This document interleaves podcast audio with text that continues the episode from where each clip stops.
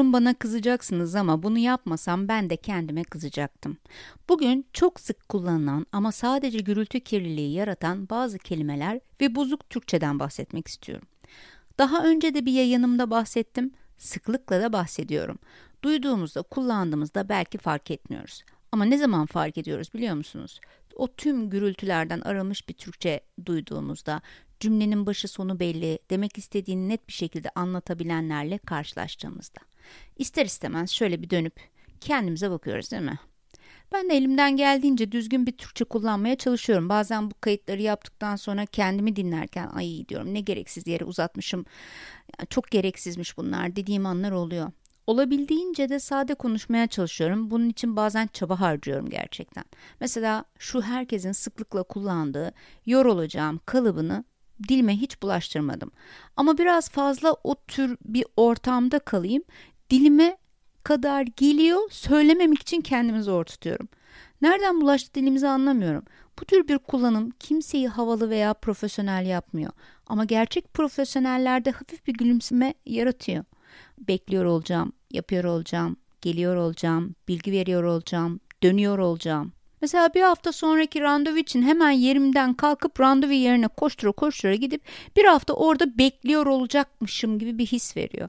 Veya haftaya kadar size dönüyor olacağım gibi bir cümle. Sanki bir hafta boyunca hiçbir şey yapmadan olduğum yerde dönüp duracakmışım gibi bir anlam. Yani benim gözümde canlanan bu.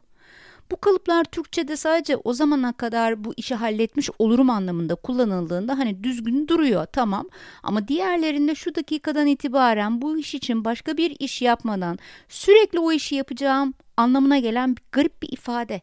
Bu tür İngilizce kalıpları Türkçe'ye devşirenler İngilizce ve ne yazık ki Türkçeyi de iyi bilmediklerini düşünmemize neden oluyor. Bu şekilde profesyonellikten uzak ve cümleyi de uzatan ifadeler kullanmak yerine ne bileyim yani yapacağım, döneceğim, yazacağım gibi Türkçemizi sade haliyle kullanmak her zaman çok daha profesyonel ve net bir duruşun ifadesi olacaktır. Ne dersiniz? Bunun gibi bir başka felaket de her boşluğa yerleştirilen noktasında kelimesi. O da son zamanların fenomen kelimesi oldu. Farkındaysanız oldukça yoğun bir şekilde kullanılıyor. Konuşurken ara boşlukları doldurmak için kullanılan o e, şey gibi kelimeler vardı ya hani biliyorsunuz güzel konuşma, diksiyon, profesyonel sunum gibi eğitimlerde bu tür sık kullanılan kelimelerden bizi arındırmaya çalıştı eğitmenler. Dinleyen bu kelimelere takılırsa eğer ne dediğimizi duymaz, mesajımız karşı tarafa ulaşmaz. Çok sık kullandığımız bu kelimelere insanlar takılır dediler ve çok haklılar da. Noktasında da sanki süper bir edat gibi her şeyin yerine kullanılmaya başlandı.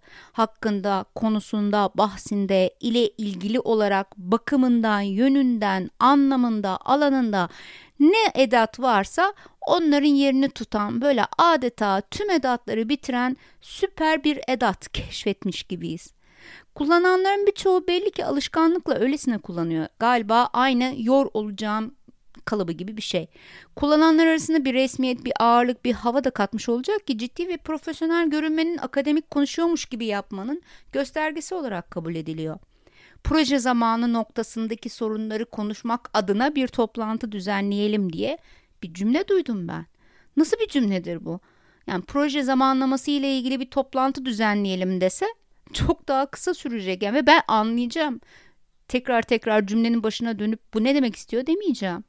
Ha mesela şunu da duydum. Dökümanın iletilmesi noktasında dönüşünüzü bekliyor olacağım.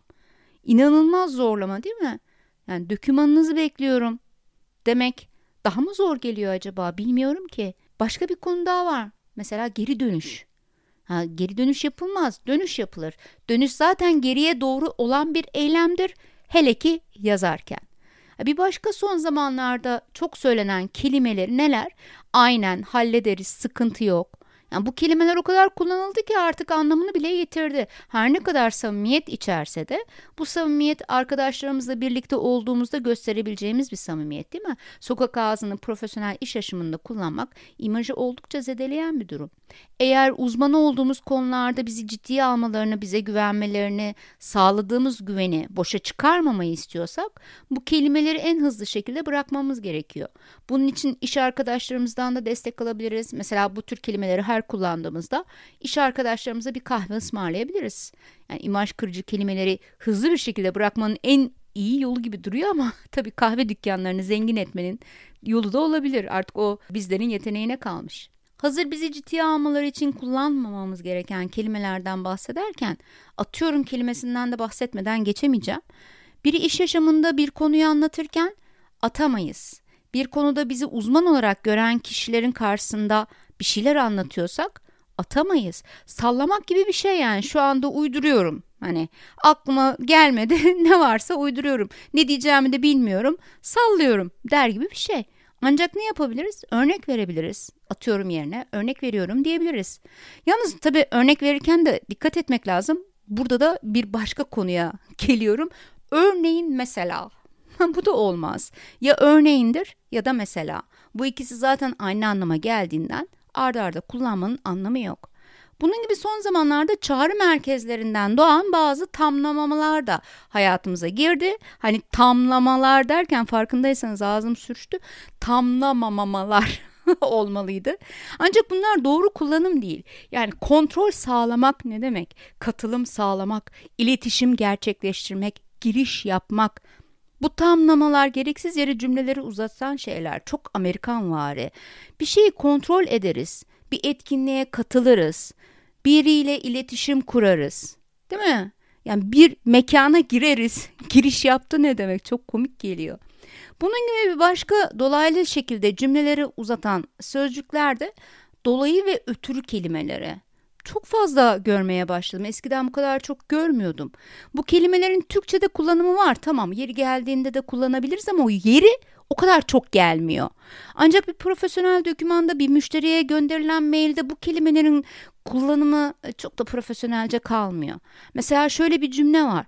Zorunlu alana bilgi girmediğinizden ötürü kayıt yapılamamıştır. Ne kadar zorlama bir cümle.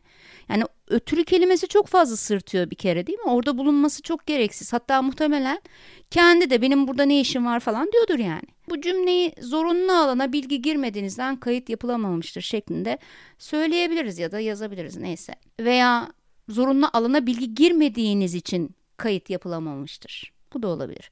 Aynı şekilde den dolayı kalıbı yani bir şeyden dolayı bir şeyden dolayı neyse. Çok gereksiz yerlerde kullanılıyor. Bu da cümleleri uzatıyor. Cümleler uzadıkça da okumakta ya da dinlemekte zorlanıyoruz.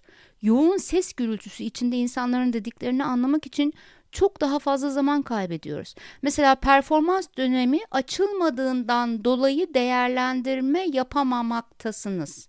Hani dolayı kelimesi işi uzatıyor. Hani bunu şu, mesela şu şekle soksak performans dönemi açılmadığından değerlendirme yapamazsınız. Oluyor. O açılmadığından kelimesindeki ından eki var ya o zaten den dolayı den ötürünün yerine geçiyor. Bir daha üstüne den dolayı den ötürü demenin anlamı yok. Birçok cümlede kendinizi bir kontrol edin. Eğer kullanıyorsanız o den, dan dolayı veya ötürü kelimelerini kaldırın.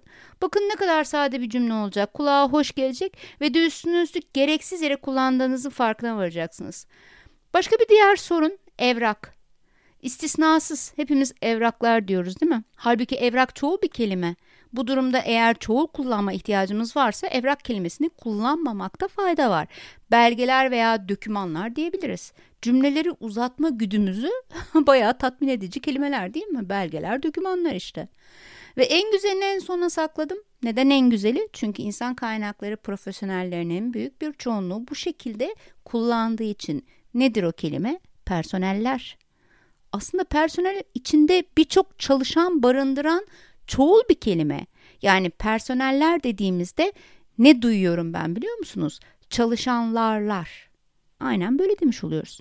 O zaman personel dememiz yeterli. Aynı evrak gibi. Az önce söylediğim gibi eğer canımız çok çoğul ek kullanmak istiyorsa çalışanlar diyebiliriz.